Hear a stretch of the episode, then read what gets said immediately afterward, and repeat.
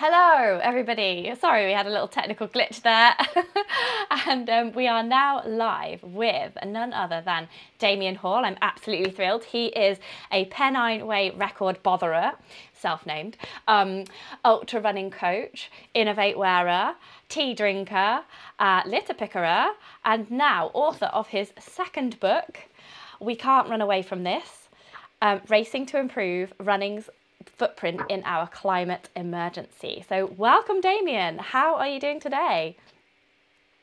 Thank you, Claire. I'm I'm very good. Thank you. Just just got in from a run just in time for our call, didn't I? So um, yes, thanks for having me on. No problems at all. It's fantastic that you can spare the time because I know you're very busy. Um, I'm very excited to talk about your new book, um, and I want us to, this to be like a really enlightening, enthusiastic chat, like like you're so good at doing. And I want us to come away with five like really easy things that we can all do to boost our carbon footprint and to be more sustainable um, in our running. Um, but first of all, I just thought we should start with a little bit about you for anybody who's not familiar with the amazing Damian Hall. Um, I've done so many videos on Damian that I had did actually this morning create a Damian Hall playlist on the channel, which I will link to um, in the film description or the podcast show notes. Um, so do check that out. He's got tons of great advice on the UTMB um, and his FKTs and stuff like that. So um, yeah, so should we just have like a the brief history of Damian Hall to start? Because you weren't well, always a runner, you. were yeah. you? You weren't always a runner. No, no. Um, yeah, I'm honoured. I'm honoured and embarrassed to have my own little playlist. Thank you, and thanks for having me on again. Um, and Claire's Claire's too modest to say, in case I forget to say later. Um, she's been she's been pretty influential actually in my journey because you yeah you gave me work when when I was more of a journalist and you were the editor of Trail Running. Claire used to give me work. Um, writing, interviewing. I remember interviewing Ricky Lightfoot and things like that, and, and writing various stories. And, and then I edited the trail news section for for quite a few years, which I absolutely loved. And then just as my coaching got too busy, I had to had to sort of uh, pass it on, unfortunately. But yeah, no, thank you, thank you for all of that, Claire. And it, it helped my helped only helped grow my knowledge and enthusiasm um, for all of that. And um, and yeah, you've been very supportive throughout. So thank you. Oh, um, so have you. Thank you as well. yes, uh, I'll try and keep this brief. Uh, I guess, yeah, I didn't really run. Um, I always preferred football, really, to running, running with a ball at my feet. Um, and but I did also like hiking. And then, and then at about 36, I think I signed up for my uh, local half marathon, the Bath half, Marth, half, the Bath half. Um, Bath half Marth. I need, I more people. Um, and yeah, just absolutely loved it. So this is 11 years ago, I think. Absolutely loved it and thought this running lark is is quite good, isn't it? And then during the next year, I think I realised people ran on. There were some trail races and people ran on trails, and that seemed quite exciting. And by the time I was next year, I was doing my first marathon and even my first ultra, um, which was was was sort of a magazine commission. Um, yeah, I was well aware by then that, that lots of people did not only trail races but trail races of uh, 50 miles and 100 miles and in mountains and uh, and, and, a year or two later the spine race came along and like yeah races along the Pennine Way 268 miles and it just sort of blew my mind the, the fascination of um, how do you do that and, and and what does it feel like? And it, and can I could I possibly do that? Um, so yeah it was a I, I guess really a life changing journey a bit of a midlife crisis perhaps. Um, but yeah like a lot of people possibly watching um, I really got the running bug um, and and it, it was, it was the long distance stuff that really fascinated me, um, and, and, largely being in nature as well, being in mountains um, and, and, woods and um, and yeah, but buying trail running early on helped you know fill my mind full of more ideas and um, yeah, it's just been a, and then I've become a sort of I suppose a semi-professional ultra runner and, and a full-time coach now. Like I, I do almost no journalism. I've written yeah a, a couple of books in the last couple of years, but um, it's sort of changed my work, changed my life, changed my body for, for better and worse. Um, probably makes me look a lot older than I than I am. Um, You're changed my hair, aren't you? um, yeah, it's been it's been amazing, uh, and and yeah, I feel very grateful of just this simple thing called running that it can have such yeah. a profound effect on on yeah so many so many people I think. And you're being very modest there, Damian because you haven't said any of your amazing achievements. So Damian came fifth in the UTMB. Was that 2018? That one first or yeah, yeah, 2018. And you also broke the Southwest Coast Path record, which is now held by Christian Morgan, who we interviewed last week on the channel. Um, and then you had this kind of like like a also like a tea drinking battle, but a battle with John Kelly while he was over in the UK about the Pennine Way. And I really like your word, um, record botherer. Um, I actually came up with that myself as well, and then I read it in one of your posts, and I was like, oh, I, that's where oh. I've got it from. I've just taken it from you, Maybe from what you said. yeah. um, um and um, yeah, so and you your first book, In It for the Long Run, was about breaking those records. Um, it's called um, Breaking Records and Getting FKT'd, um, and uh, one thing that really stood out to me about your records that you started uh, going uh, trying to be more and more eco-friendly as you went along um, which has naturally led to this second book we can't run away from this but you were carbon neutral on the pennine way you had no plastic waste you litter picked along the way which i just thought was incredibly um, brilliant um, and you had the, the FFF written on your hand um, that stood for friends and family and future. Um, yeah, like has it has it just naturally have you just naturally gone towards a more eco-friendly way of living then?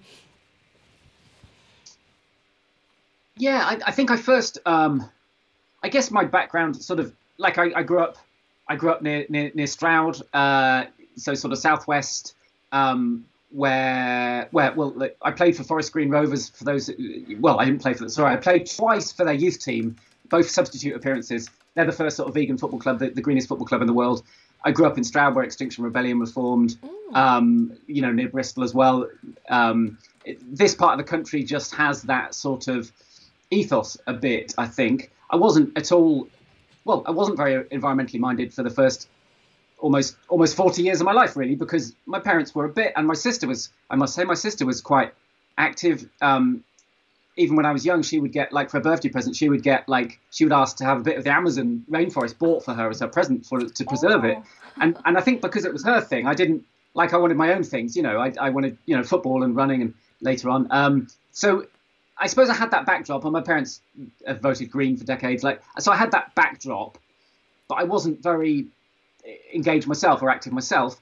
And then I suppose it was 2019 when I first saw Extinction Rebellion protests um, in London I think I saw it probably probably on on the internet. Um, and yeah, was just blown away by by how I suppose how cool, how um, how well thought through, how how sort of exciting, but but very targeted, how well organized it all was, um, how incredibly they made. You know, they seem to have this anger. They call it love and rage. They like to say, like they had this anger, but it was sort of channeled with you know, they would be arrested. There, there, were pension age people being arrested, and they'd be singing songs about how they love the police Aww. as they were as they were being sort of dragged away. And I, I was just was like, wow. Um, and and I must admit, my, my sister was, you know, my sister was a bit involved. Um, and but that that made me think, well, oh, is this stuff, you know, more urgent than than most of the media is saying, than than the government is is sort of acting on? And and when you look into it, which is pretty easy nowadays um, yeah, it's it's like the science the scientists are saying this is super super urgent. Just for example, the IPC say IPCC sorry say you know we should be globally reducing for, uh, emissions by 45% this decade, and they're still they're still going up. So you know that's that's quite alarming. 45% reduction is huge, and we're not going that way even. Um, so that's that's really frightening. And then I've got children, so you start to think, well, hold on, and then you realise also the more you look into it, these few years right now were absolutely key. Like in 10 years' time, we, we may well have passed tipping points, you know, and I can go in further into what they might be, but we probably all know, you know, it's glaciers melting, it's, it's ice sheets melting, it's the Amazon rainforest, like, which may already be tipping. Um, you know, it's too late, and, and you can't put that stuff back in the box. And and I just, I'm what terrifies me is is my children, their generation, and, and the generation after maybe looking back at us and going, they knew what was happening and they didn't. They were too selfish and lazy to to to do anything, uh, and that's horrifying. That that's how we'll be remembered. And at the moment, to me, you know, I'm not a historian, but that's how it looks like we'll be remembered. To me, we were just too greedy and and disinterested and selfish. Um, so I suppose I started to think. Well, I, I, I joined in a couple of Extinction Rebellion protests in London. um, late in 2019, maybe maybe yeah yeah, uh, and in Bath, and yeah, I, again I was just there was so much hope and energy and optimism. It, it wasn't as angry as I thought it would be actually, um, and it was very inclusive and, and lots of music and songs and and and actually I felt you know like this is you know this this might be the only way. Um, uh, and then and then I suppose naturally, well, I had some anxiety around that because I was a semi-professional athlete and I was flying around Europe to races. Um, even in 2019, I flew to flew to America, and I think at the time, yeah, you had a vague idea flying wasn't great, but didn't you know didn't really know how much, and, and I, I guess I sort of said, well, you know, this is kind of my living and my career, and I've got a family to support.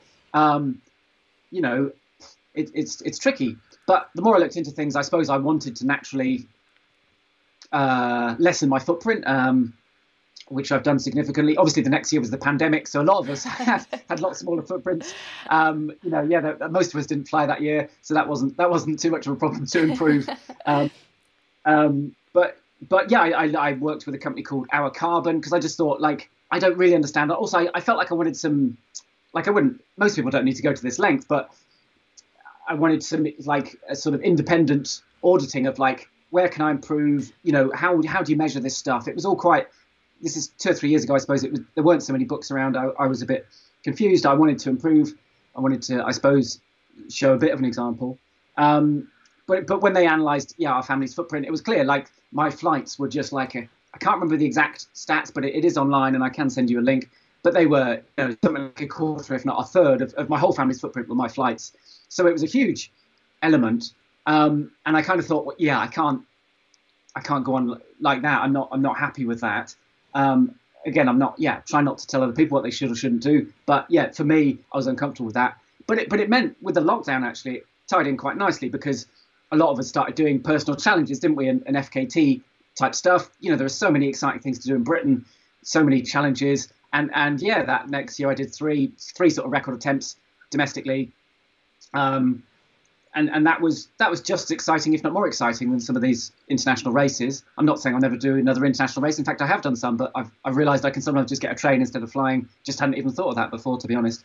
Um, so yeah, and, and as you mentioned with the litter picking, that that that was what interested me, right? I, I I sort of still wasn't sure what has the most impact, what are the bigger areas. So like, if I go vegan, but you know, when I did some of these things, not all of them, but some of them had a lot of car journeys involved. You know, there were a lot of support runners. Someone might dash off to the supermarket and get my, you know, get my get my hummus sandwiches that I've requested at the, in the middle of the night. You know, there was a lot of there were quite a lot of emissions. Um, I'd already decided, yeah, I'll try and do it. I'll do it like I wasn't full time vegan then, but I'll do it like without any meat or dairy. I mean, most of us aren't eating too many beef burgers when we when we do long runs, but um, I thought I'll see if I can do it without plastic waste as well, which which was really hard actually. Um, if you think how much you know gels, crisps, a lot of drinks, um, even if you buy technically if you buy a loaf of bread often it comes in a plastic bag although usually they're recycled now but but yeah it's, it's kind of an experiment but i still didn't know you know what had the most value or or but it was interesting because when i got media coverage they always asked about the litter picking yeah. um, which is probably you know it's quite an easy thing to do for people and a lot of people just do that without really thinking but actually yeah impact wise, it's one of the smallest things you can do, really. But the media always loved that, and, and but I could talk more about the bigger issues. So I really liked that, and I carried on doing that for some other sort of record attempts that got some media coverage. Um, yeah, but really, hook in, isn't yeah. it? It's something easy that everybody can yeah. do, and, and you want to feel like you're doing something, don't you? And something visible like litter picking is a really good start. It's like a gate. It's a gateway drug, isn't it, to the whole eco-friendliness? yeah, but I mean, over time, I suppose researching this more recent book was what I realised is some of that some of that visual, tangible stuff often isn't the most effective, um, because often, yeah, the CO two or equivalent greenhouse gas emissions, you know, going up into the air, we we almost always never see them, um, and yet they're the problem. So so actually, the car journeys were the biggest aspect of my of my run. Um, and actually, although I was celebrated for say the Pennine Way one, I was being celebrated a bit as sort of doing it eco-friendly. Um, really, like I was creating emissions, but still probably less than a flight to you know to Europe and back. So. Yeah. Know, and, and and one of the lessons actually from my book and from reading other books, especially Mike Berners Lee, who's kind of the the authority on, on personal footprints, is um who's a yeah a, a, a Lancaster Lancaster University professor, um, and the brother of the person in, who invented the internet. Um, oh, oh, yes, of um, course, Tim Berners Lee. yeah, yeah. Um, he kind of says, you know, ultimately we shouldn't.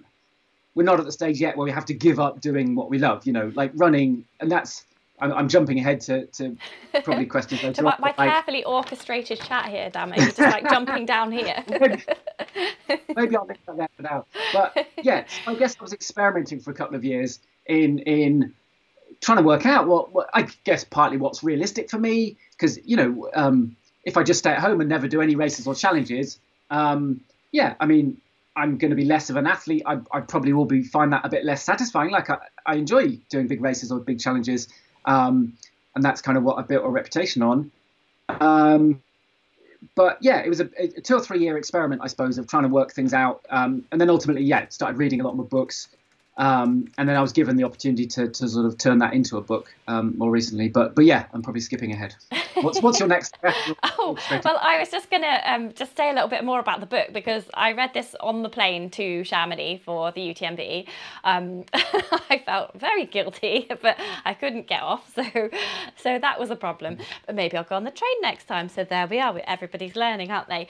Um, I like the topic like is so depressing, isn't it? There's all these stats in here which just quite frankly horrified me. Um, but it's so well written. Like that's one of the reasons that like I really liked you writing on Trail Running Magazine was because I really like your writing style, and it's it's kind of irreverent, but there's a serious undertone to it. Um, and uh, like um, the humour's brilliant, and I really like the way you put a few jokes in at the start, and then you sort of like tailed off towards the end, and then you were like, "Oh, you're missing the jokes now, aren't you?" but there's one about hippos on page thirty. I just want to give people like a little sneak preview. Oh, that's the best one. Yeah. Is that the best one? Thank you. Thank you.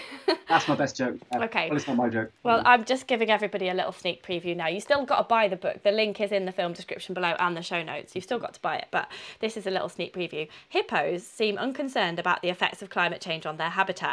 That's because they live in denial. Ba bum. Tumbleweed. Yes, I, that was partly. I was getting. Um, I think it was partly almost for my own sanity that I was getting fairly. I don't want to. I don't want to use the word depression lightly. So I don't think I was genuinely depressed, but I was getting very gloomy, very fed up. Um, and what I was discovering, I suppose, mostly the, the clothing industry stuff, the clothing and shoe industry stuff. And I do start the book off with a lot of that, so it is quite hard going. I, I almost wonder now if I could have saved that for later on. And um, but yeah, a lot of that was it's really yeah depressing, uh, and and you feel like hold on, I've been buying clothes from some of these companies or or some of these processes for years, and I didn't know all of this, and this is this is terrible. And and yeah, I got quite gloomy, and and almost that was almost for myself to cheer myself up was to throw in a few jokes, um, as much as for the reader because um, sometimes helps. you need to just step back out of it and, and, and go, well, yeah, yeah. So, yeah, the clothing stuff. Yeah. So I wanted. It's, it's really pretty good. I wanted this chat to be like uh, super practical like you know like what can we do? Because i read the book and i was like oh that's brilliant. At the end of every chapter there's like a list of stuff you can actually do which is fantastic and there's like little bits and bobs or there's like you could do this me- mega big thing. So everybody can take something from that no matter where they are or, or how busy they are in life. Um, and you kind of sort of dis- divide it into individual stuff people can do so what we can all be doing and then big stuff that we can harass other people to do as a group. Um, so um, yeah, I was going to go through shoes, then travel, then race organisers, then veganism, then um, big companies, and finish on green runners.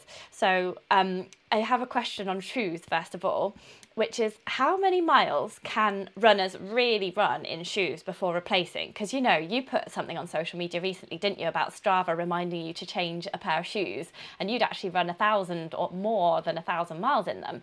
So, how like should we be replacing our shoes every five minutes, like the shoe manufacturers want us to think? Well, no, that's a great question. Um, I mean, yeah, there's quite a few areas to go into there. I mean, I looked for studies I spent a lot of time looking for studies linking shoes to injury, and and as far as I could see, there isn't there isn't one that clearly links the two. Um, there was a study that that actually asked runners what they thought injured them, and one of the popular answers was their shoes, mm-hmm. and and and that study couldn't find um, an answer. There, so certainly over the life of a shoe, especially if it's a more cushioned shoe, certainly that cushioning sort of compresses, and and certainly a, you know a sole can can wear out, and the upper can can wear out. Um, but yeah, could, couldn't find evidence there. Um, it is very individual, and certainly I've spoken to people in the last few weeks, um, either both people I know and people on social media who say, you know, I, I can't for whatever reason, my shoes do only last 400 miles. Um, and so there could be all sorts of factors. It could be your your body composition and weight, your technique, the terrain you're running on. Um, you may have the wrong shoes for you, um, things like that. So there are some different factors. So I can get, yeah, I've realised over experimenting, um, I can comfortably get a thousand miles out of, out of most of my most of my Inov-8 shoes, especially the Terra Ultra, which is my favourite, which just seems to really suit me in, in every way. Um, one or two other shoes, uh, Inov-8 shoes, don't seem to last quite as long as that, but but comfortably above 500 miles still. Um, now, yeah, if you speak to Dan Lawson at Rerun Clothing, I, I think he gets I think he gets about 5,000 miles out of shoes. Um, but I'm surprised but, he even um, wears shoes, to be honest. but certainly, I think we've we've got to let go of the myth that yeah, a shoe should be thrown away after 500 miles um, because we could be throwing away perfectly good shoes and they're almost they're almost 100% unrecyclable and, and made from fossil fuels. And part of the problem is they're made from so many different little compartments, uh, little sorry uh, p- parts that, that that is both labor intensive when they're made in the first place, which which creates a lot of emissions at the factory level, and and also means recycling them is just it's not totally impossible, but it's just commercially not Ah. just, just so time consuming. What do you Um, advise we do with our old shoes then? Yeah, it's really it's a really difficult one. There isn't there isn't a good solution. So there are one or two companies doing good things. There's one called Jog On. Um, I'd, I'd, I'd, I'd, I'd say people look them up. Now they will take your shoe when when it's really done, and they will downcycle it. Okay. So what they're doing, and this is what Nike and Adidas say they do. I hear various, you know, mixed reports, but downcycling. So then they the shoe gets chopped up and turned into, you know, ba- basketball courts or tennis courts or playgrounds. Um, so that's not. That's what that's I could do with all my world. old that's- shoes. We need some uh, stuff for Finley's playground. I could just churn them all up in the in that whizzer that you put branches in, and I could just put it down for him to bounce on when he falls off the slide. Perfect. Job done. Perfect. Well, it's kind of what. Yeah, yeah. Take take out the cut out the middleman. Do it Yeah, yourself. Middle Perfect. person. Free, sh- Um, free, free bouncy stuff. Wonderful. Yes. Okay, Uh, so they do that with the shoes. Um, yeah, so that, That's good. that's one option. I guess I would just urge people to, um, yeah, try and make your shoes last as long as possible. But really, it's on the brands, you know. Mm. So wh- what what fascinated me, and with clothing as well, and, and um, do stop me if I'm going too far into this, but I was fascinated in oh, well, your clothing's made from recycled recycled polyester. Oh, well, that sounds good. Mm. Recycling is a good word, or recycled. Um, wool or plastic from the ocean, well, that sounds good, or mushroom, or algae, or sugarcane, and all those things sound good, right? But so often they're not I, technically, I would say in most cases, a lot of cases, that's kind of greenwashing because if that shoe doesn't last as long, then it's, so it still creates, it still releases uh, greenhouse gases to create it, maybe more, maybe less, depends. Um, and and then, but if you're buying a new shoe sooner, then that's more emissions. So there was a study showed, yeah, three pairs of environmentally friendly shoes. Um, that was worse than two pairs of you know plastic shoes that Oh. last a bit Wow, longer. that's you know, so, interesting. so yeah, so although uh, you know all our shoes are pretty much made from fossil fuels and and nearly all our running clothes as well, if they last and last and last, then then that's okay. Like so, I think I think ultimately, yeah, uh, it's not a very sexy message, but it, it is. You know, we we do probably have to. You know, some of us should buy less. Like I've certainly, you know. I mean, I get most of my stuff for free, but I've been able to get in the habit now of saying, actually, I don't need it. No, thanks. Yeah. Um, so yeah, it's it's it's. Refuse. It's, it's which is one Yeah, of, one of your R actually, the five. R's, Refuse. which was like refuse, reduce, re- reuse, repair, and recycle. So um, we've all we all know like about recycling and stuff, but actually refusing is the first thing that we could do, like the first easy thing that we can do, and just wear our stuff until it gets holes in and run it into the ground. Yeah, and and, and um, Charlotte Jalley from Rerun Clothing is great in the book. She sort of talks about you know celebrating older kit.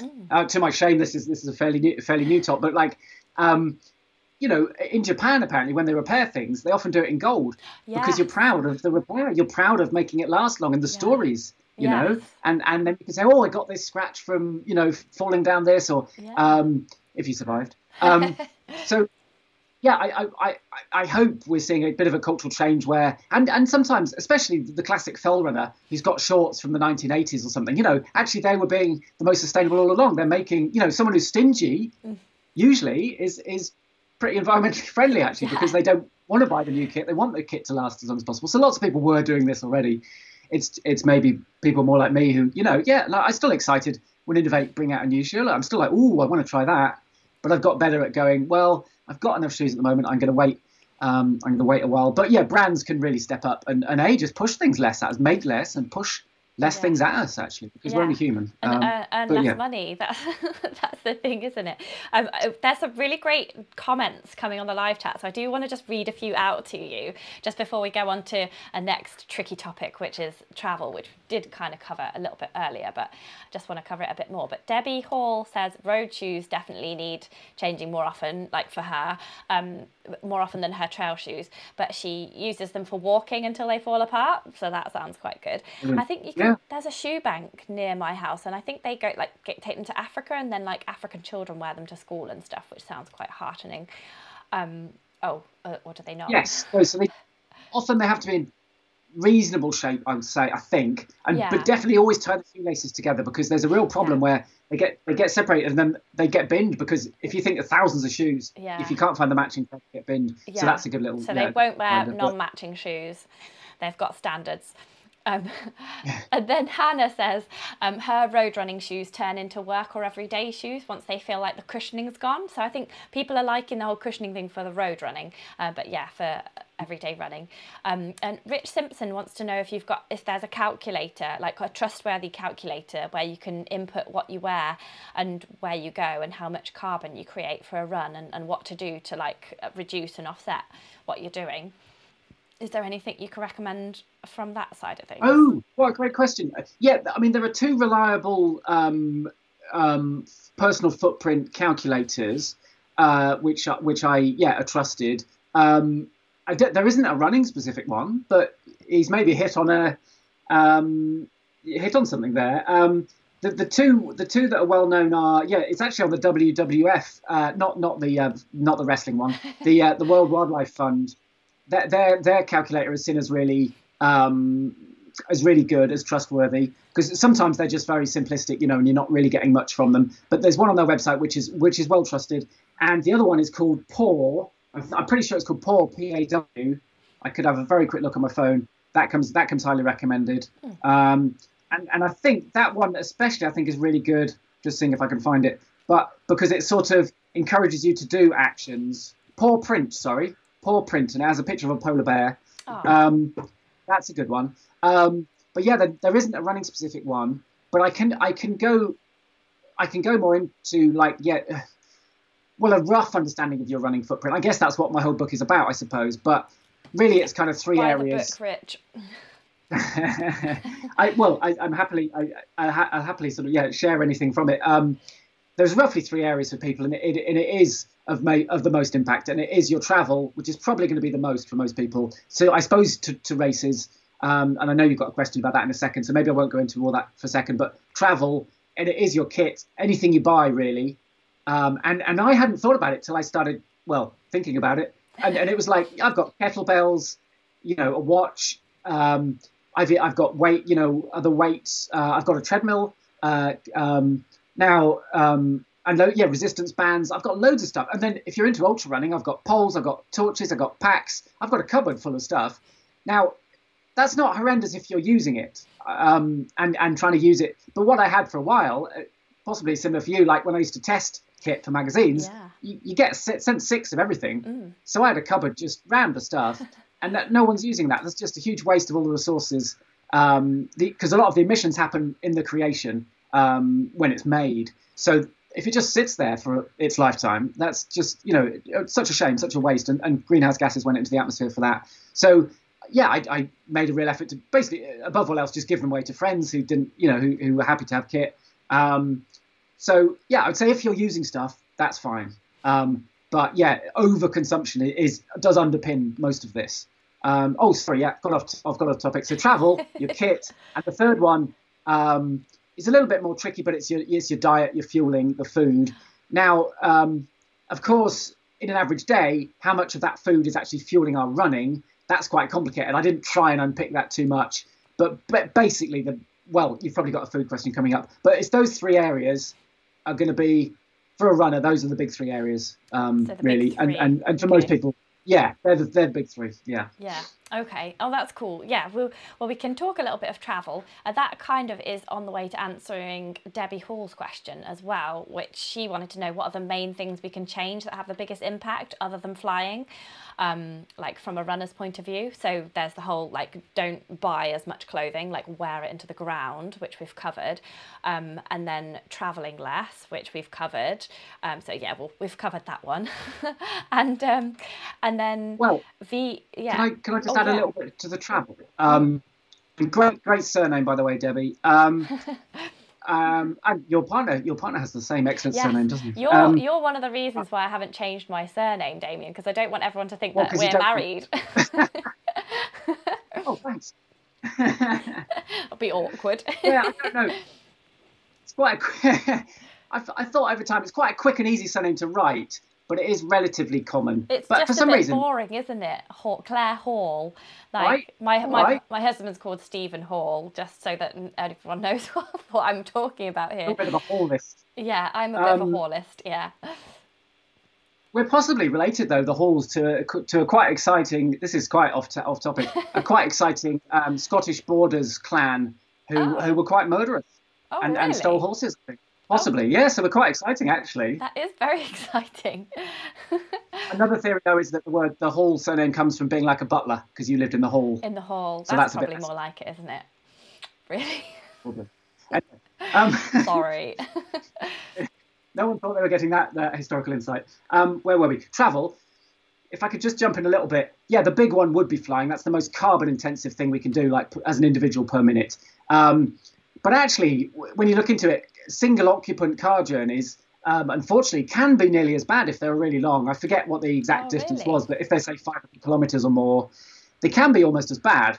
Um, uh, and that's I found I find that hard um, because a car journey is often so much more convenient than say getting a train. Yeah. But but usually a train will be will be the most efficient. Well, the best way to travel is to run. Mm. The second best is to cycle, um, unless you're fueled on beef burgers, and then it's as bad as a car. Oh, it's just a minefield, isn't it? It's like, but this, Yeah. but then this, and then this, but then this. Um, so the best thing we can do is But trains are not good. exist. well, that, I mean that's kind of where you end up getting with the book, and hopefully I've you know you get you feel guilty for existing. yes, and, and I we did should feel like until. So the last hopefully- chapter, which um, so Great Okay. Running's telling me not to reveal the last chapter. He's just he's just said found this book, just uh, need to get on with it. About halfway through, please don't ruin the ending. The butler did it. Um, the um, so travel, yeah, but I think I think I, if you want, um, there's a great bit. There's a, for people who want to know more about travel. Uh, there's actually some good BBC stories on it. If you just sort of searched climate change travel or something on the BBC, there's a couple of really simple stories, and it shows you like a nice graph of kind of the differences. Um, but usually a train journey is really good. Um, and nowadays, actually, you can book a train and then sort of cancel it and get a full refund fairly close. You couldn't do that a few years ago. Um, but I've got much more in the habit of, and, and quite enjoy train journeys now in that you can sit down there and work or read a book, whereas if you're driving, you can't, and it's more stressful. I love usually. train journeys, Um, but once you've got two of you in the car, it's not cost effective.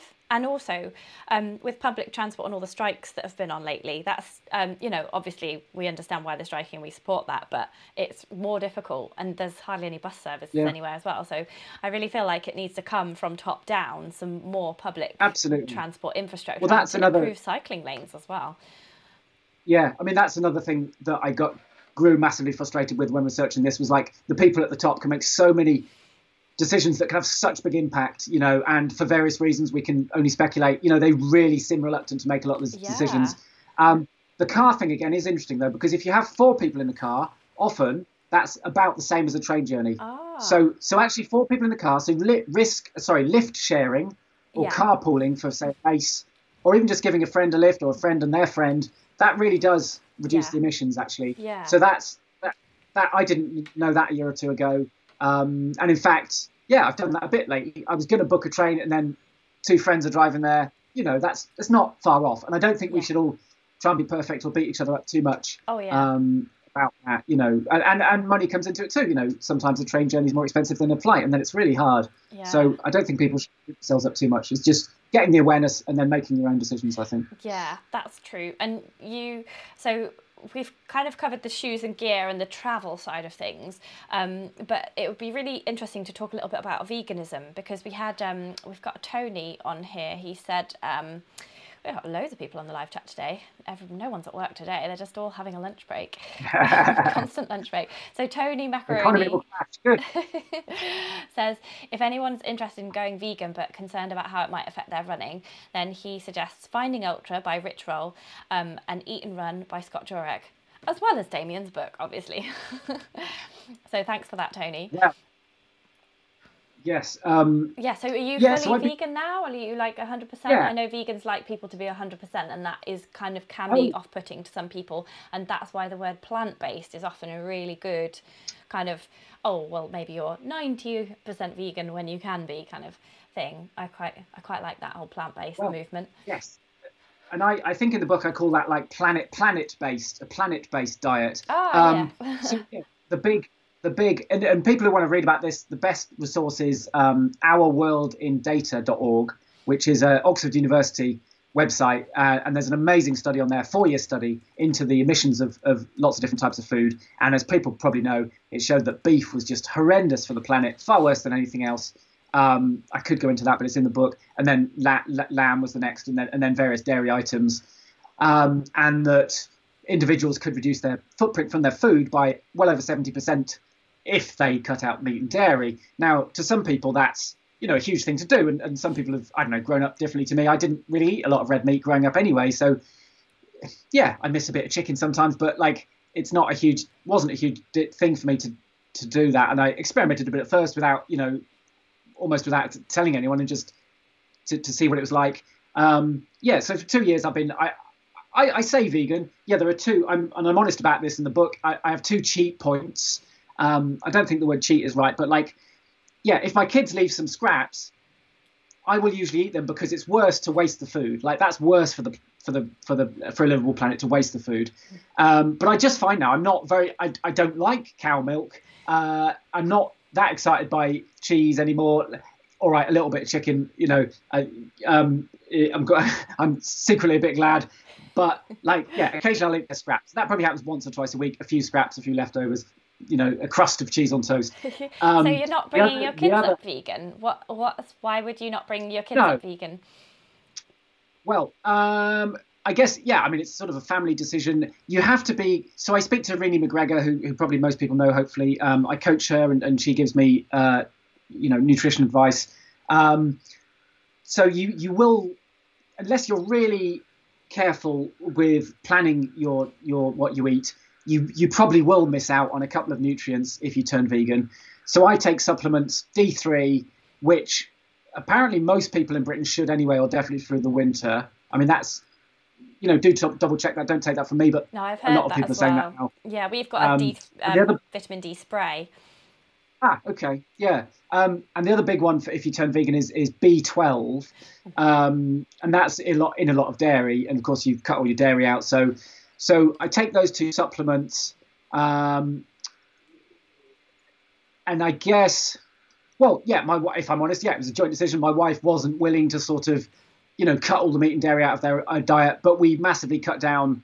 You know, meat is pretty rare. I think I think we do we do like one, maybe one chicken and one fish a week, and then and maybe one red meat every fortnight or some, something like that. Like I mean, treat. if I'm honest, it sounds a bit Yeah. sexist, but yeah, yeah. So we massively cut back on, especially on the red meat. I think we'd never buy beef anymore. Um, I think she get yeah she gets venison instead, which is which is a lot better. But yeah, so we massively cut back for the family. Um, we weren't ready to, and, and even Renee advised for children, growing children, maybe veganism is a you know unless you're really on it with your diet and really monitoring. And yeah, busy lives Yeah. like most people, you, you're not always planning. You, you know, sometimes dinner is beans on toast. You know, Yeah. um, And you don't want the So, kids to be but- allergic to anything, do you? Um, you know, there's like oh, that's another thing. Sorry, my wife, my wife does has various allergies, including to soy, oh, which is often oh, a substitute. terrible. yeah. Uh, Yeah, so that's actually and and to several nuts. Oh. So a lot of the substitutes are actually an allergy for her. So Yeah. yeah, we've got a slightly complicated thing in the house. Yeah, it's really Um, hard, isn't it? Yeah, we've got celiacism in our house because Steve's celiac, so he can't eat any gluten. And if you try and be gluten free and vegan, it's like nigh on impossible to find these things. Well, so that's quite a stumbling block for us. Um, Yeah, we, but- but we're I'm- pretty so much vegetarian, but and but we eat a lot of right, I fish mean- actually. But but that I mean, yeah, no one's expecting the whole world to turn vegan, although it would it'd be really helpful if it did. But um, it's just individuals improving a bit and, and cutting out some red meat or, or cutting out some meat or um, yeah, just improving gradually. And this was one of the areas that was encouraging actually that more and more people are Yeah. going vegetarian or vegan. Yeah, Um, even and some of the other areas, yeah, they were depressing. Um, but yes, yeah, that, I must say the Greggs sausage rolls, they're rubbish. Oh wow! Um, it's really good though, isn't it, that it's gone mainstream? And I think the youth Yeah. of today is very much like, uh, no, I'm vegan. I am vegan. so And that's brilliant. Much, yes, I found it much easier. I've got in right at the the the, the easy bit, the Yeah. glory hunter. and I sometimes speak to vegans who've been vegan ten years, and you know you feel really guilty because they've been you know did it when it was difficult. Yeah. And honestly, like most cafes, most restaurants, uh, less so when I've gone abroad recently, if I'm honest. But Yeah. but in Britain, it's it's pretty easy, and I found actually great fun. Um, and yeah, um, yeah. In terms of being an athlete, now Mm. there's a bit of controversy because yeah, there was this um, documentary I still haven't watched it called Game Changers, which sort of said, oh, you'll be a better athlete if you're vegan. Which you know there isn't any scientific evidence behind that, um, as far as I can gather. Um, so you do have to be a bit careful. I mean, what I find is, yeah, you have to be more conscious about seeking out protein. Mm-hmm. I mean, I have, you know, I have tofu for most lunchtimes um, because I'm concerned, yeah, about making sure I get the protein in. Um, and yeah, the B the B12. Um, but really, yeah, I don't think I've felt any difference positively or, or negatively from, from being vegan 10 years uh, for two years in, in terms of um, athletic, you know, athletics. I don't don't think so. And some other athletes I know, including elite athletes, um, yeah, think think it's really helped their recovery. I, I couldn't say it has for me, if I'm honest. Yeah. But some people say that. I Um, didn't really I notice know when I tried to be vegan either. I'd just been like, um, Yeah. if, if anything, I've done worse because all I did was like cut out all the good bits, and being vegan just left me with like just a plate of vegetables because I wasn't very good at it, and I, I didn't have time. Well, I didn't make time to pr- do it properly and get all the right sources of everything, so it didn't really do me that good. so we're kind of vegetarian, vegan when we can be, and we eat a bit of fish just for you know a bit more protein and stuff. And that's yeah. I think that's happy absolutely with fine, and I think that's the approach. Yeah, I think that's the approach a lot of people are taking. Lots of my friends, runners and non-runners, are like that now. Like they'll, ha- yeah, they're sort of mostly vegan or most or, or vegetarian, except maybe when they eat out and they'll have a treat. Yeah, and that's probably treat. Yeah. so, yeah, yeah. meat is a treat. Yes, definitely. Um, Cool. And um, we had a couple of questions as well about what race organisers can be doing, which was interesting. So um, Mick Souville, he's one of my patrons. Basically, if you're a patron of Wild Ginger Running YouTube channel, you definitely get your question um, asked to our amazing elite people and coaches such as Damian here. Um, so Mick says, what can event organisers both in the UK and internationally do to make their races more eco-friendly? And Severin also asks pretty much the same question. I think there is what we can do as, as an individual, but also what are Damian's suggestions for race organisers? And is there anything we can do to influence that? So that's an interesting one, isn't it?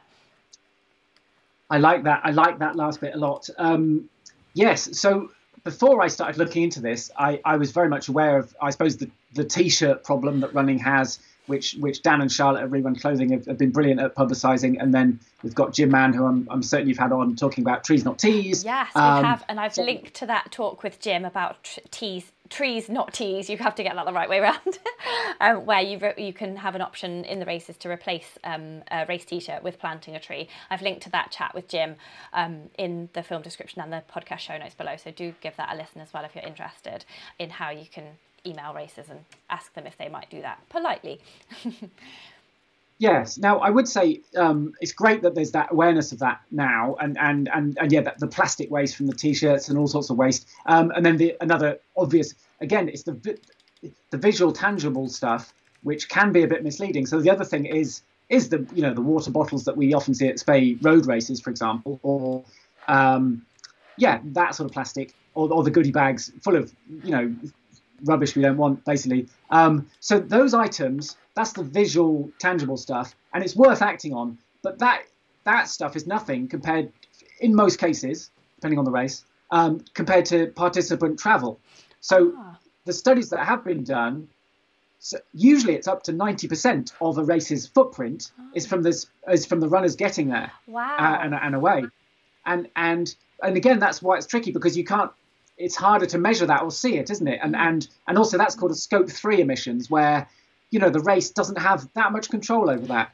Uh, uh, so so that's where the, that's where it's fascinating because who's responsible? Like uh, yeah, as individuals, I suppose ultimately we sh- obviously should be responsible for how we got there. But what if the race starts at an awkward time? There's no public transport to get there.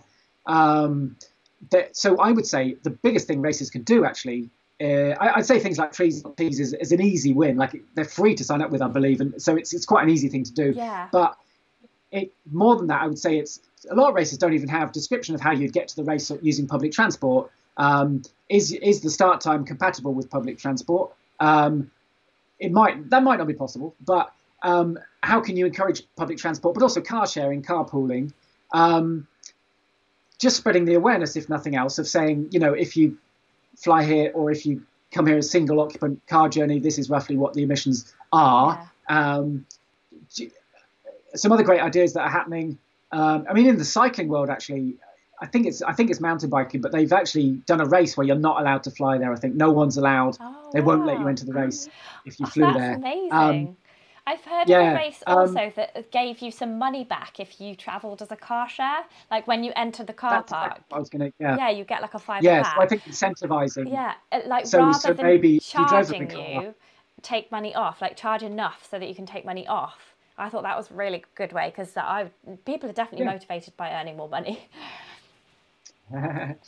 yeah, I think there can be some. I, I imagine there are some quite easy incentivization sort of but but we probably got to start with the awareness because yeah, a year ago I didn't I didn't no. really realize that would be the yeah. biggest element necessarily. Um, and then yeah, and then and then obviously there's an onus on us. Um, yeah, I mean I used to, and I've got to be honest, yeah, I used to fly around Europe. I used to do like you know three or four big races around Europe a year. Um, so it's easy for me to start saying, oh well, no one else should do that now. I, am not saying that, that that's not fair.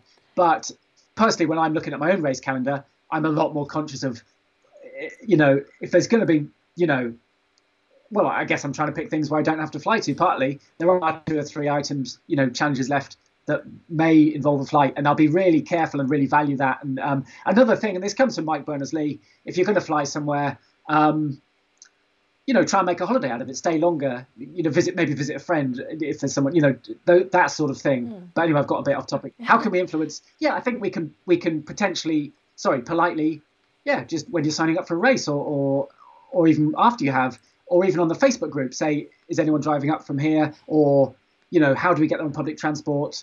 Um, just that gentle spreading awareness, asking the questions. I don't think it's something we need to be sort of aggressive with no, yet. I mean, we can be aggressive with Nike Adidas, but, but you know, and race directors have had a pretty shit for years. So, yeah. Um, but race directors are people yeah. like me and you. Um, yeah, I organise yeah. a race in June, um, the Nene Valley races, and we we try and encourage people to car share, um, but you you don't really have much control. So that that's a great idea to offer people money off. Uh, we'd have to charge more for the race entries to do that. Um, but yeah, the, the other thing that that could be done by race organisers, I saw the Black Trail Runners. They were organising before it got cancelled when the Queen died. They were organising um, the Black Black to the Trails event, and um, they had a minibus that you could sign up to to take you from the nearest station so people could come by train. The races were all at the, a good start time for that. And then the minibus would take you and you booked a place on it. So I thought that was a really good idea for race organisers. Not that you haven't got enough to do, race organisers. yes. No, if if possible, that that's a great idea. Um, yeah, if, if that minibus or whatever costs, you know, obviously there's some emissions there, but if it's got 30 people using the train instead of um, but I appreciate that is hard. Like that's a cost that the a, a small race um, you know, yeah. might not be able to afford. And and I think I think that's kind of okay. Like a smaller race is going to be fairly local anyway. If most people have, you know, travelled locally, if you've shared some lifts um, or got the bus, yeah, that's not a huge problem. It, it's probably the big race. You know, things like UTMB. I mean, what makes me cross is I guess things like the new UTMB World Series where they're try, really trying to encourage people to flow around the world to yeah. to do it, and and to me that's not quite yeah, it's not quite what on the on the zeitgeist are not quite not yeah, quite right. It's not quite now, is it? it's not quite Generation Z or whatever we are on now, um, and and that's really interesting because I just wanted to talk a little bit about um, now how you handle that whole um, in your book you describe it as either you're a hypocrite like a because you can't do everything or you're an asshole if you do nothing. And um, i know that you quite regularly post on social media about like the the climate kind of the eco angst I'm calling it because um, you're very aware that you're supported by various brands which you actually list at the start of the book. And actually you had you've said in the book you've had certain conversations with brands and actually it led to you leaving some of the partnerships that you've had with brands because of you didn't kind of get the vibe from them about the eco-friendly business. Um, how do you pers- I think you, I personally think you beat yourself to, up too much about this. But how do you um, advise others to handle that whole um, hypocrite versus asshole situation? like, um, how do you stop feeling yeah. so guilty that you just go, oh well, I'm not doing anything then, and ugh, I may as well just kill yeah. myself now. Oh, I think. Thank you for asking that. I think I think it's a really big problem. Um, just to clarify, I suppose, yeah, the, the hypocrite or asshole comes from um, a great Jonathan Pie sort of YouTube video. Um, I think it is linked to on my website and somewhere.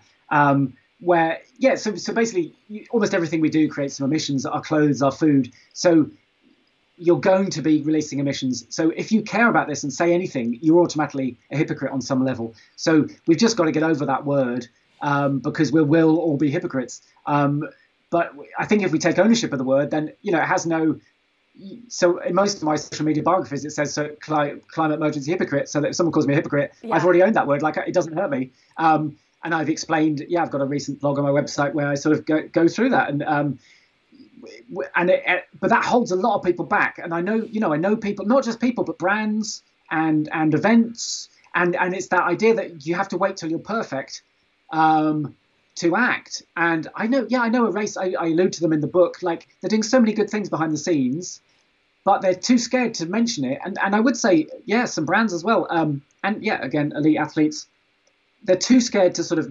speak up or, or talk about environmental matters because they're not perfect. But who's perfect? Like no one can be. No one can be perfect. It's impossible. So, and there are books on this, and I got one here. Here we are. Here we go. Look, look. Oh, we're cool. all climate hypocrites now. Um, there are whole books on like um, on this. Like it's impossible to be perfect. So yeah, we've embrace imp- imperfect activism. And and again, there are two or three books on this. There's a brilliant one. Um, ah, it's called the Sustainable-ish Guide um, to, to eco-friendly living or something along those lines. Yeah. But that ish is so important because it's sort of saying we try our best. We don't always, you know, sometimes you're tired. You don't always get it right. Um, you know, sometimes it's expensive to be environmentally friendly. You know, it's you you you try when you can. You know, and um, what I found useful is, I suppose, working out the elephants from the mice. Yeah. So picking up litter, you know, it's a good message and stuff, but that's nothing compared to a flight, for example. Mm-hmm. A few years ago, well, I suppose I probably already knew that one. That's probably a bit of a no-brainer, but like. I didn't always know the hierarchy of what would matter most. You know, if I pick up litter but eat lots of beef, is that all right? Like now I know that the beef is far more harmful than that litter um, or a plastic bag. Um, so it's helpful to know, yeah, roughly the hierarchy and, and hopefully, or the impact and hopefully in the book. But yeah, I think we've got to embrace imperfect activism. Uh, no one can be perfect, and it, but it is hard. It is hard, and I, I total sympathy for people who sort of almost want to talk about this stuff more, but but don't. Um, yeah. But I don't mind. Yeah, I don't mind making a bit of an idiot of myself if if it's sort of ho- hopefully. No, I um, think I don't know. You use your platform really well. Uh, I love the way you use your platform for to, um, for eco bothering, as we shall call it, um, in oh, such an enthusiastic way and like a very can do, positive attitude. Um, and I like the way you've put quotes from people throughout in the book as well. Like there's a particular one from Caroline Gleich. Gleich? Gleich? I don't know how to pronounce her name. Hello. Oh, who knows? We've never heard her speak. Um, but she is on social media, and I started following her because you recommended to me. And she, in, in the book, you said she says, um, don't shame each other for like what you're not doing or things that you could be doing differently. Like everybody um, has to do their own thing, and um, that if you shame people, that's one of the most pernicious ways that inaction uh, it just breeds inaction because of like you said everybody mm. thinks oh i've got to be perfect before we can do anything um, which is not. Just do just do one of the things that we've talked about in these um, in this talk and you'll be fine. Um, and i like the way you've put something from bill mckibben as well. He says the most um, the most successful thing you can do as an individual is to not be an individual. Um, and that leads us on quite nicely to the last chapter where you kind of absolve us of all guilt that we've been feeling throughout the book and say well actually actually there's lo- that big companies really need to step up. Governments, major industries, big companies, they all need to do things differently. Um, which is true. And as a non individual, maybe we can change some of these things.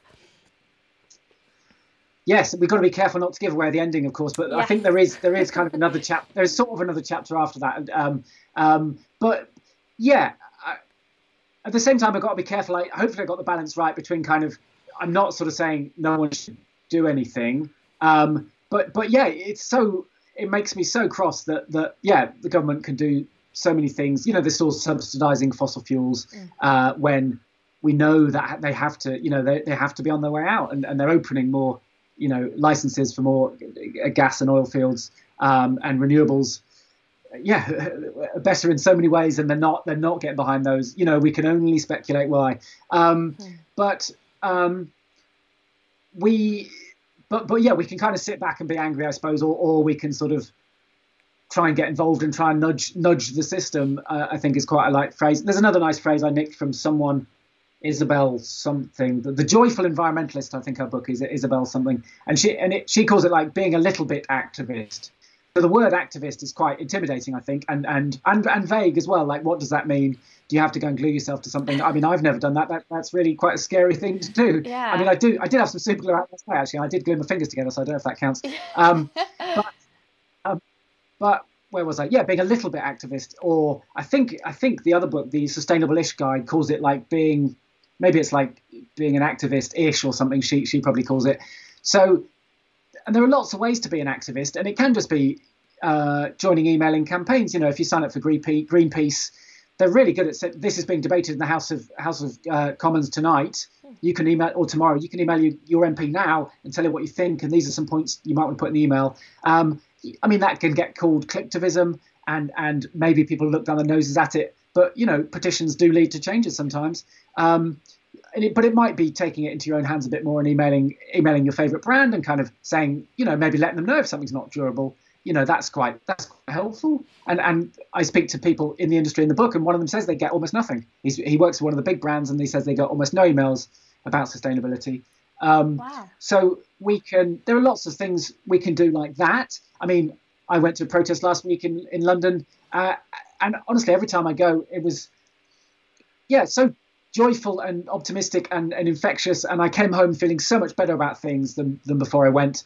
And and protests actually are um, a lot less committing. I think Rosie Watson makes the point in the book that like you can just pop along for a couple of hours, and then disappear off to the side, and no one really knows or minds. You know, that's a lot less committing than turning vegan. You know, uh, which is quite a commitment.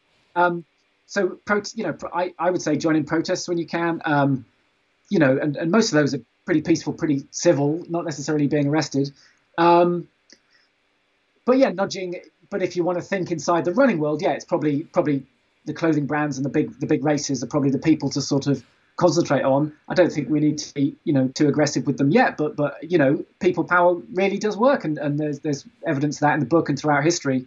Um, and I would say, yeah, I, I, think you were going to ask me about the Green Runners, but that that's something I um, something the Green Runners are, are, trying to trying to get going on is is sort of galvanizing people to, you know, maybe maybe campaigns targeting certain things, um, and maybe we can you know, enact help help some change help some change there. Yeah, that's brilliant. Tell us a bit more about the Green Runners because I did want to end on the Green Runners, um, and that's something that you and a, a, couple of other people have set up. Is that right? And you got to pledge to be a bit more eco-friendly.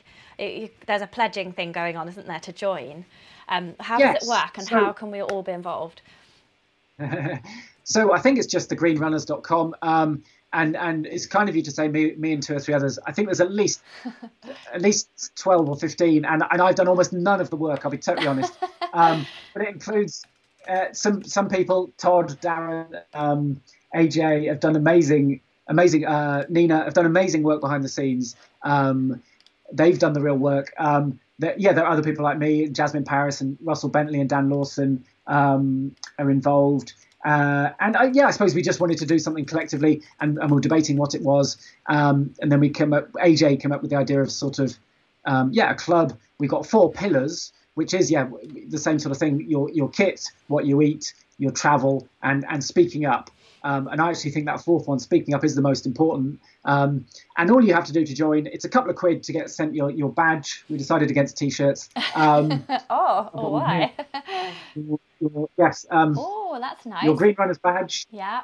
What do you um, do with that then? I do. You could. Does, you, does it well, stick on or thing, You can put it wherever you like. Yeah. I know you do. You do have to sew it on. Um, or nowadays you can get little glue iron things, can't you? But yeah. um, yeah, I mean that could be on your on your cap, on your pack, on your t-shirt. Um, but to, to, to get one of these, um, you just have to make one pledge on one of the four topics. Um, I think. Oh, yeah, sort of behind me that that cardboard thing up there, which you probably can't read, is, is my pledges for the year. But yeah, you. But I'm I'm in quite you know I'm in quite deep. Whereas for most people, they only have to make one pledge on one aspect. It could be to cut down on meat. You know, it could be that level. Um, so we want, you know, we want all the people. No one has to be perfect. No one has to be vegan or give up flying um, or give up new kit. we you know, we want to be inclusive and, and um, yeah, please come and join us. Um, and I suppose yeah, we're trying to do a bit of collective collective action um, to yeah improve in the running world because sport yeah sport is a huge area of emissions and, and, and maybe running can or at least trail and fell and ultra running can can lead the way yeah. in, in running, and then maybe running can lead the way a bit in, in sport. Hopefully, I don't know, but um, yeah, that sounds yeah. great. Yeah, and um, yeah. So that sounds brilliant. I I think you've really helped me out there because I was thinking, oh, I can't really join because I test all these trainers, which are just piled up behind me here, and I was just like, oh, I probably can't really join, even though I do quite a lot of the things that people are pledging already. Um, so I will join now. I will I will join. Oh, thank you. Good. and I will yeah, encourage I everybody else too. That, yeah, no, but the, exactly. You've sort of um, what's the word? I exemplified the. but that's the, the, the fear of so many of us have of not being perfect, and I still have it a bit, but a lot less. And, and like you just can't be like who is perfect. Like um, so yeah, like you know, I, I hope those trainers aren't going to go straight in the bin, but like they won't. you know, you've got people have elements in their lives where, and you know, yeah, I had a, a friend and coaching client actually emailed and said, well, you know, my family live abroad, and once or twice a year I go and see them, and and meat is really is you know traditionally part of my diet, and uh, you know I can't give it up. And I it was like, no, no, no, no one's asking you to give up meat or give up flying. You know, we'd hope you would improve on those two things, but that's kind of up to you to make a pledge that you feel comfortable with. So yeah, we're all about the, the, the more people, the better, and, and progress, not perfection. Brilliant progress, but not perfection. That's amazing. Well, um, this is Damian's book. If you want to buy it, there's a link in the film description below um, that you can click on very easily. Um, so all that remains to be said, Damian, is what is next for you and how do we follow you? um, the next, thank you for that. The yeah, the next big one for me will be yeah the the spine race again in in in January. Um, such a sucker for punishment. yes. You love that route, don't you? You're like, you. I bet you don't uh, even need a GPS watch or a map or anything now. You're just like a homing pigeon. Like I am going to get home. I want to lick the wall. well, yes, no, yeah, bit of bit of wall wall bothering. Um, well, that that is the thing. This January, uh, so I've, I've, completed it twice, and then I've worked on it twice. One year with you. Um, yeah, we did metering, didn't we? Oh, that was harder than the race. Yes. No, hardly any sleep. yes, of course. we were knackered. Um, but yeah, it's just such a great British winter adventure. There's, there's not much on at that time of year, and I just love the drama of it, the the excitement. Even though I know the Pennine Way well, I mean it's dark most of the time anyway, so you don't see it. But um, but I also I was there this January and I had I DNF'd with an injury, ah. so that was really frustrating. And and I, I yeah, so I feel I've got that frustration. I want to go back and give my best performance because my uh, my two earlier finishes were a long time ago when I probably wasn't the athlete I am now. So hmm. um, yeah, just excited for a, a, big winter adventure. Amazing. Well, we'll all follow you on the spine race, and then your Instagram is presumably. Uh, Damian Hall, is it? I, do you know what your Instagram handle is so we can all follow you? I think it's ultra underscore damo. Oh, I think ultra damo. Yes, it is. Yes. um, I'll put that in the uh, podcast show notes and all the all the notes. We've got you covered. We've got you covered. Um, uh, one last question: When are you running for MP or president? Because it sounds like you've got a lot of good things to say, and the current situation is not looking good. So I'm just asking everybody, anyone who's got any good ideas, when are you do, when are you going to run for parliament? do you really think people would vote for, for me with my haircut, my uh, I don't know, my, my weird teeth? My tea obsession. Um, I think the tea obsession um, is the um, best thing, probably. they could all relate to that, I'm sure. Yeah. I just kind of feel like we've well, got the I, wrong people in power, haven't we, really? Like, we need more people like us running the show. I tell you someone I really admire who, um, yeah, I don't know if people have heard of Dale Vince. So he's he's the chairman of Forest Green Rovers and he's the founder of Ecotricity, who who I believe were the third, the world's first renewable energy cool. company. And yeah, he, he and that happened in Nailsworth, where I'm from. Um, he he was recently talking about going into politics, and then so I'd follow him on social media. I found him, and he has a podcast, a weekly podcast. Actually, I found that really useful cool. for understanding, okay. especially about energy. Yeah. Um, Dale Vince, and he was talking about going into politics. He seems to be less sure about that now. Simply the nature of parliamentary politics, perhaps, and, yeah. and what a mess it is. Um, but yeah, he's someone I admire as a leader. Mm-hmm. He's not really into the running world, but he is in sport, yeah. uh, and he's made huge change in the sporting world with football, which is you know a big one. Yeah. Um, so look out for Dale Vince, people. Get behind him. I think he's he's someone who could lead us to some extent. Awesome. Okay. Well, thanks for that tip off. And if we follow you on Instagram, there'll be tons of other people that we can follow as well and support. I think even just like giving your support as an Instagram follower is, is good, isn't it? It's like better than doing nothing. Um, yeah. Cool. Okay. Well, I just want to say a big thank you, Damian, for coming onto the show and sharing everything about your book. Um, it really is a fantastic read, so I really do recommend it. Um, and uh, yeah, I just would say to everybody, just give it a read, and then just if you even if you just change one thing um, about your life to live a bit more sustainably, then then that would be great. What what would your one thing be, Damian? If you could just say to everyone just to do one thing from the book. Oh, well, as a runner, it probably it depends a bit on what races you like doing, but it probably is the race travel. Mm-hmm. Um, so I'm not saying you should never fly. I'm not being, you know, hopefully I don't sound that preachy. I'm not saying you no should no one should fly again, but but I suppose it's like really va- if you do fly, really value valuing that flight. Um, and also, I suppose just thinking, do, do you need to do you know three races abroad this year? I, I mean, a lot of people can't afford to anyway. But but yeah, just thinking more carefully about your travel is probably the biggest one. But after that, I'd say speak up. Let, us let, talk about this stuff to your friends and family. Talk about it on social media. I actually think that will have more impact. There's this concept of the carbon shadow actually having your, your sphere of influence is probably more important than your footprint. Uh, but but most of us naturally, if you care, you start to make footprint improvements kind of anyway. But maybe we, we maybe shouldn't obsess over ourselves as individuals too much and, and make too many sacrifices because you know it's elsewhere where the problem is. But hopefully we can push for change. Push for change. that was quite a long response to, to, to quite a simple no, question. that was great. I really feel like we have delivered on our five easy ways to be a greener, more sustainable runner, as per the title. Um, so hopefully people can pick out those five things from this massive long chat that we've had and come away feeling light of heart and green of nature. yes, and and yeah, on that optimistic note, I mean, what I came round to towards the end of the book, not giving away the ending, was you know running is great, and let's not forget that because I was getting quite gloomy about my running, but running's so brilliant, like it saves lives, you know, uh, and it gives us these wonderful moments, whether it's in a race or not, or, or, or whether it's with a friend or not. Like running gives so much happiness to so many people, so it's hard. Yeah, let's not forget that, and, and, and it is leading the way in some ways. Um, so yeah, there's lots to celebrate about running as well. Yeah, fantastic. Well, thank you very much for all the great work that you do, Damian. Um, we've had loads of comments on the live um, that are just like, yay, Damian's ace. Like Rich says, cheers, Damo. Oh. Um, uh, there was a comment about your farting as well from Tom Bollen. Um, uh, excess endogenous gas. How has he controlled this, and how does it figure in his net zero calculations?